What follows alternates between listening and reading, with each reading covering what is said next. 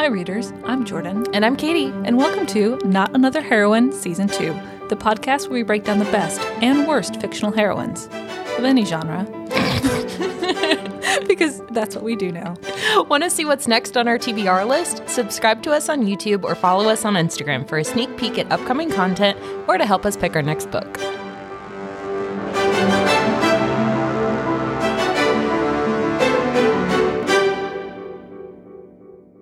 It's the pick of the week, I've been watching Brooklyn Nine-Nine. Oh, so have we. Oh, really? Yeah. What the fuck? Like, it was just on last night. That's nice. Nice. Yeah. Okay. Same brain. Because it's all of the episodes where Scully is like opera singing, like in multiple episodes back to back. Love Scully. I do too. He's just such a like kind of gross teddy bear. Like, not the one you hug, but the one you're like, I can't throw this away because I've had it since I was like 12. But there's all kinds of weird substances on this. It was, yes. So if you haven't watched Brooklyn Nine-Nine, where have you been living? That's fair. Because like New Girl and Brooklyn Nine-Nine like came out at the same time, and they're Did they? Yes. Oh, interesting. Back when I had cable TV, I was watching. Ooh, throwback. Oh, I feel old. That's fair. So if you can read, you know that the pick of this week is Two Twisted Crowns by Rachel Gillig, which is the sequel. Yes. Sorry. Is that like a goldfish goal? It felt appropriate. Anyways, sorry. Yes. No. Sequel. Sequel to One Dark Window. Uh-huh. Yep. It's book 2. This is a duology, which I feel like is not a very popular format. I love duologies, though. I do, too. It's just long enough to keep you going. Mm-hmm. And I will say that this one is probably one of the best duologies I've read. Like, the first one, so it's comprehensive enough across both books. Please continue. I'm going to interrupt for a second because for readers... If Katie says this is the best duology she's ever read or one of the best, she's read so many.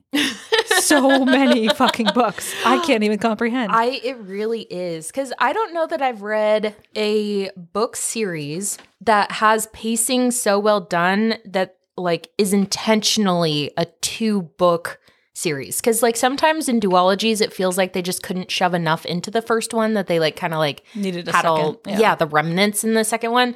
No, this one was like a comprehensive story arc. It made sense that part 1 was book 1, part 2 was book 2, like, and it, you know, had bridges across, and like the pacing was similar but different enough that it didn't feel like you were just reading one book. Like it was intentional. Like it was really well done, which is surprising because I think this is Rachel Gillig's first book, if I'm not mistaken. Yeah, that's what's like more impressive about it.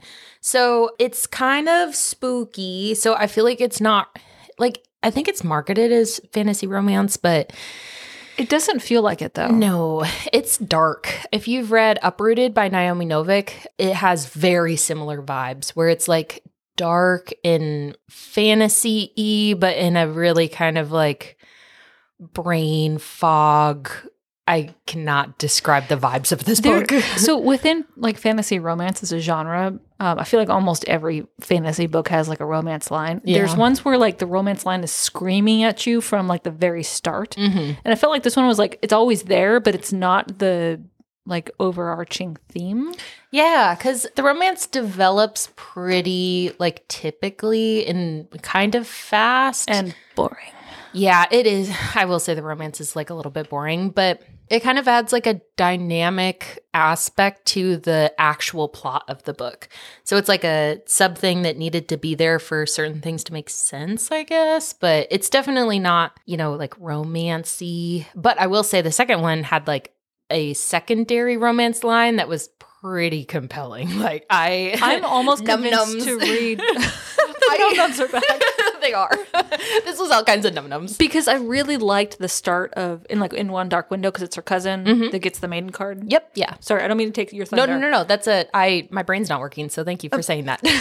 I love that idea that like in exchange for her, basically her like kind soul, she gets all this beauty and she turns into like a rage queen? Yeah. Well, so if you haven't listened to the first One Dark Window Pick of the Week episode recently or don't remember, the concept of this world is there's these like kind of like tarot card things that give you an ability when you like activate them. And there's only so many of them. So only like nobility get them. And there's a bunch of different families. And then there's one ruling family who kicked out the previous ruling family like really gruesomely, and now they're in charge. And if you have all 12 of the cards in one deck, like you get rid of this like magical mist that's killing people. That's a concept. The maiden card that Jordan is talking about, I'm like, so it makes you like, I can never say this word, ethereally. Yeah, ethereal. Oh, okay. Yeah. Ooh, go you got it. It makes you ethereally beautiful, but it like removes all of your emotions, so you can't feel anything. And so she's very cold, very reserved. Like she can't laugh, she can't be angry, she can't be turned on. LOL. She can't like you don't feel anything, so you're just this beautiful like almost like a picture portrait of just like a person, but you still exist and you can talk to people, but you don't feel guilt. You don't feel, so she does all these like kind of fucked up things. And she's like, I'm just doing it because I'm existing. That's an interesting parallel for depression. Interesting. Yeah. Wow. Anyway. Sorry. Let's make this even more depressing. Yeah. Dark. But the romance line in this second book is the cousin, she has the maiden card, and she is engaged. I'm trying to do this in like a non-spoiler-y way, but it's kind of hard. So she's engaged to the prince, the like heir prince, who's fucking horrible person, like super brutish, angry, but in like a really sinister, maniacal, harmful way. And she kind of had this whole like, oh my gosh, like he's a prince and like we're going to have a very happy tale ending and everything's going to be amazing. And she starts to use the maiden card and she's engaged, and like really horrible things happen to her. Oh no. Yeah. Are we talking like a domestic abuse kind of? Yes, not like fully like, you know, raped, but like just like abused. Mm-hmm. And so that's like where she's existing. But the second heir, so like the spare or whatever, he is kind of helping our main character, you know, put together this like deck of cards so that they can save the other guy's brother. So he's like, and he's also been abused by his older brother. And so we get this like nice pairing of the cousin and the second heir, and they like are kind of irritated about having to work together, but then like, they fall in love. It's just so satisfying. Okay, so I guess my big looming question for this book is whose perspective is it written from? So it does have perspective switching, which I know you don't like, but it's mainly told from the spare, whatever, his name is the spare now. His perspective, the monster's perspective, and the love interest guy. I think his name's like Raven or something.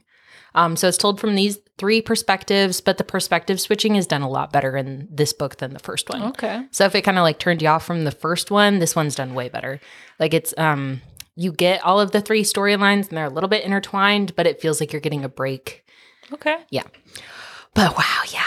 Because it's the romance is just so much fun because she's just like removed from all of her emotions, but she like wants to feel things, because that's kind of like the sketchy part that is a little bit of a spoiler. So maybe like mute for a second, but they took the card from her, so she can't turn it off. Oh, no. Yeah. So she can't feel anything, and she wants to turn it off and just be herself, but she's not allowed to. Oh, no. Yeah. That's so sad. I know. And so the spare is trying to help her like put together, you know, this mystery and like get her card back, and he's like slowly like, you don't have any emotions, like let's test the boundaries of these, like I'm gonna make you super angry, and also I'm going to like see if you feel any kind of like romance spark arousal. And she's like, I don't really feel anything, but then he gets these like glimpses of her like kind of smiling, and he's like, ha ha ha, on the right track. It sounds so cute. Actually, it is so cute.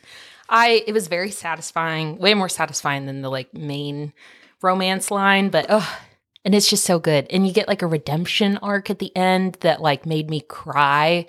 Like I had to go sit with my partner just for like 20 minutes after finishing this book, and I was just like, I'm just so sad, and ugly crying. He read the first book. Yeah, he did. Did he read the second one? Not yet, but it's on his game plan. Oh. Yeah, so it's a book that you can kind of like shove off to people that don't like fantasy so much, and they'll enjoy it. It was just so well done. You look like you just ate a really good cupcake. I did. The cupcake, it was the Nom Noms, is this book. So similar books is just like obviously the first one, One Dark Window. by Rachel Gillig, because you do need to read the first one just to get like a what's even happening. The second one is Uprooted, which I mentioned before. Really similar vibes. And then Belladonna by Adalyn Grace, just because of like the darkness and like the characters. But I feel like this is a more adulty, like more complexly written version of Belladonna. Because like Belladonna isn't YA, but like written almost YA. Yeah, the style is definitely catered towards a younger audience. Yeah. So this is more adulty and dark. Okay. Ah, I just love it so much. And there's like good plot twists at the end that you're like, fuck. I'm at war with myself because I love the concept of this romance angle between these two characters, but I don't like the perspective that it's written from. Like you don't. Oh, I see.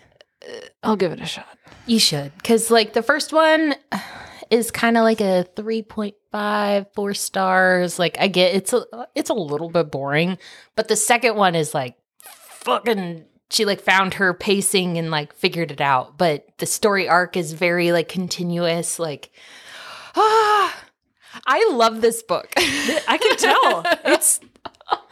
It's just so good. And it's like it has all of the emotional kind of like trauma that like it's sad, but you're like happy about it, but then you're like, oh, but it's bittersweet, and you're like, ah. Yeah. Anyways. Two Twisted Crowns, Rachel Gillig. So, from Katie's shelf to yours. We'll see you on the next page.